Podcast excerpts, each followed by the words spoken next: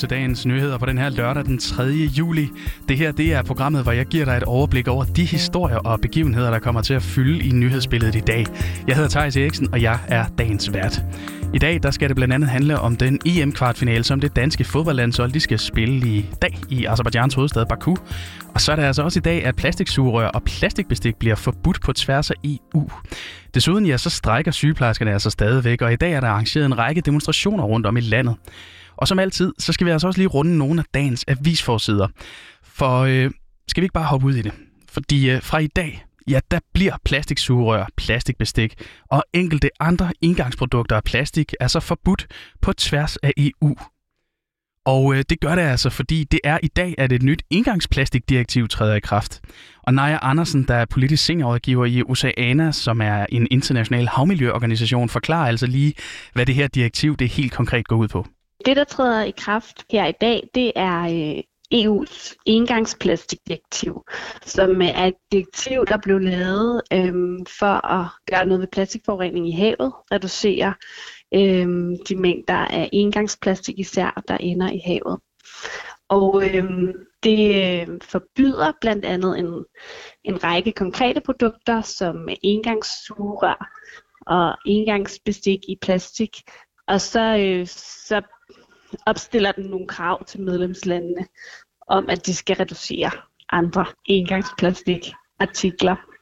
Og EU's direktiv om en reduktion af visse plastprodukters miljøpåvirkning, også kaldet engangsplastikdirektivet SUP, det har altså til formål at få reduceret forureningen fra de engangsplastikprodukter, der oftest findes i miljøet og på de europæiske strande.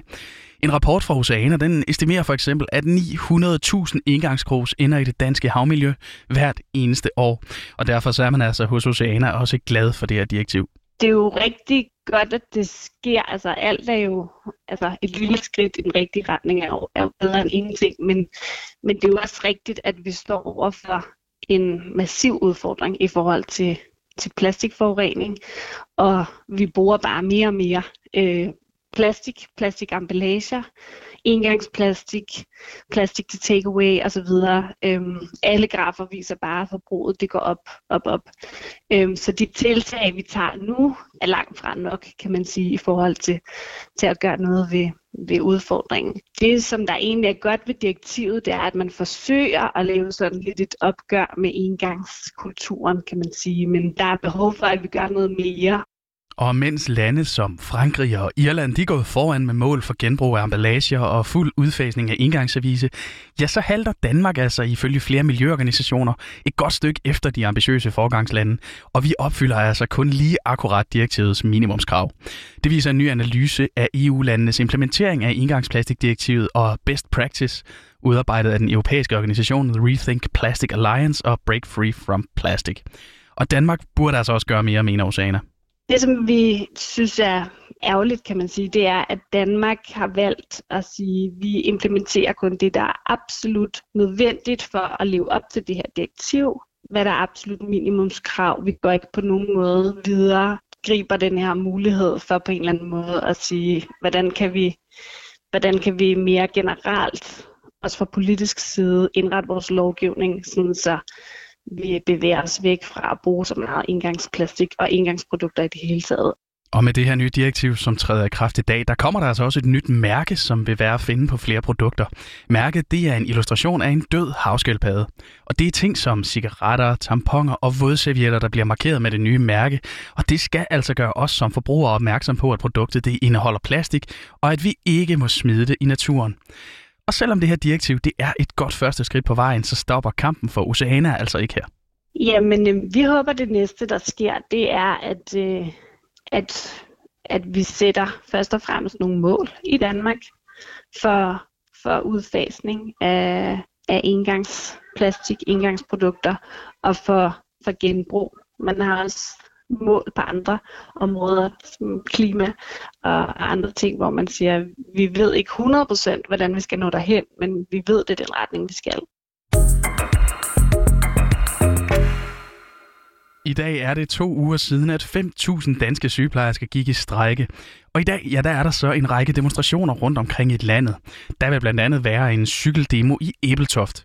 Og de vil altså i samlet flokcykle fra kapellet og så ned på Æbeltoft Strandvej og ud langs vandet til krydset ved Kystvejen. Også i Svendborg vil der være strækkende sygeplejersker, der demonstrerer, at det sker i Møllergade.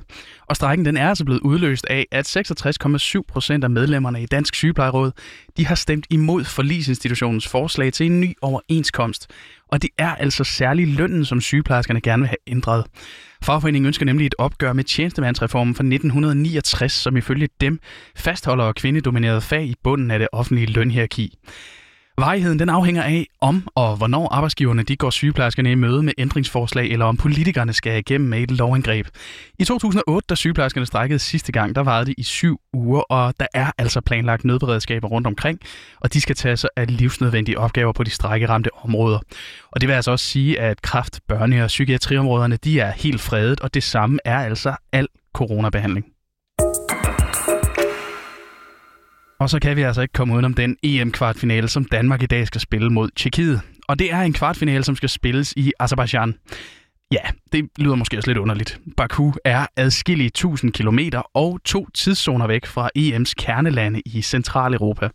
Men det er altså ikke kun geografien, der vækker opsigt, for øh, i Azerbaijan er der altså talrige eksempler på ulovlige anholdelser og chikane af systemkritikere, statskritiske journalister og oppositionspolitikere. Det mener menneskerettighedsorganisationen Amnesty International. Og derfor så har Dansk Boldspilunion, DBU, altså allieret sig med netop Amnesty for at blive klædt på til besøget i landet. Azerbaijan har udfordringer i forhold til basale menneskerettigheder. Derfor så har vi søgt råd hos Amnesty International i Danmark og fået deres viden, som vi giver videre til vores trup, stab samt til de danske fans, der vil rejse til Baku for at se kampen. Det siger DBU-direktør Jakob Jensen på DBU's hjemmeside. Og øh, politisk rådgiver i Amnesty International i Danmark, Annette Stubkær Remmer, hun påpeger altså, at der er flere ting, som man kan kritisere ved Azerbaijan. Blandt andet så findes der ikke nogen pressefrihed. Demonstrationer kan ikke rigtig finde sted, uden at der sker masse masse anholdelser, eller at der er brug af vandkanoner eller andre ting for, for at slå det ned. Øhm, så det er ikke muligt for folk at gå på gaden og, og råbe op, hvis de har lyst til det. Så er der foreningsfriheden, der heller ikke er til stede, og derfor er vi jo så også en af dem, der er blevet smidt ud, og andre lokale foreninger kan heller ikke ligesom ytre sig kritisk. Øh, og det sidste, det er tortur, at vi ser, at øh, myndighederne bruger en række former for forskellige tortur, når de anholder folk og afhører dem. Øh, vi kunne dokumentere, at der er folk, der er blevet blevet puttet i sådan nogle varmerum øh, i mange, mange timer, uden at få mad og drikke. Øh, og også blevet slået og fået disk under afhøringer. Mm. Og så tortur mod armenerne. Og ifølge Annette Stubkær Remmer, så har styret af Azerbaijan altså også flere gange tidligere benyttet store sportsbegivenheder til at dække over menneskerettighedskrænkelser i landet. Vi er kritiske omkring, at det, det finder sted, og at man på den måde øh, accepterer fra UEFA's side, at et land som Azerbaijan skal lave det her sportswashing. Altså at man giver dem muligheden for at afholde endnu et kæmpe event, hvor de kan lave en masse propaganda og få en masse turister til landet og udstille det, som at alt går godt. Så vi håber da, at man senere i fremtiden måske kan få indskrevet nogle regelsæt, hvor menneskerettighederne får en større rolle, så at vi ikke ser, at et land som Azerbaijan kan få lov til at afholde EM, med mindre at de viser, at de arbejder på at forbedre menneskerettighedssituationen. Og øh, til næste år, der skal Katar afholde VM, og flere rapporter fra blandt andet Amnesty International har altså påvist slavelignende forhold for gæstearbejdere i Katar.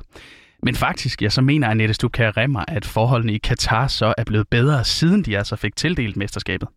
Jeg vil mene nu her i forhold til VM i Katar, der er faktisk sket nogle forbedringer i Katar, siden at de har fået værtsrollen. At der er blevet puttet et så stort internationalt fokus på landet, at, øh, at regeringen har været nødt til at gøre noget ved deres arbejdstagerrettigheder. Øh, så der kan vi se nogle små skridt øh, i den rigtige retning, og håber selvfølgelig, at det bliver ført helt ud i praksis i Katar, øh, inden at VM skal afholdes, og også efter.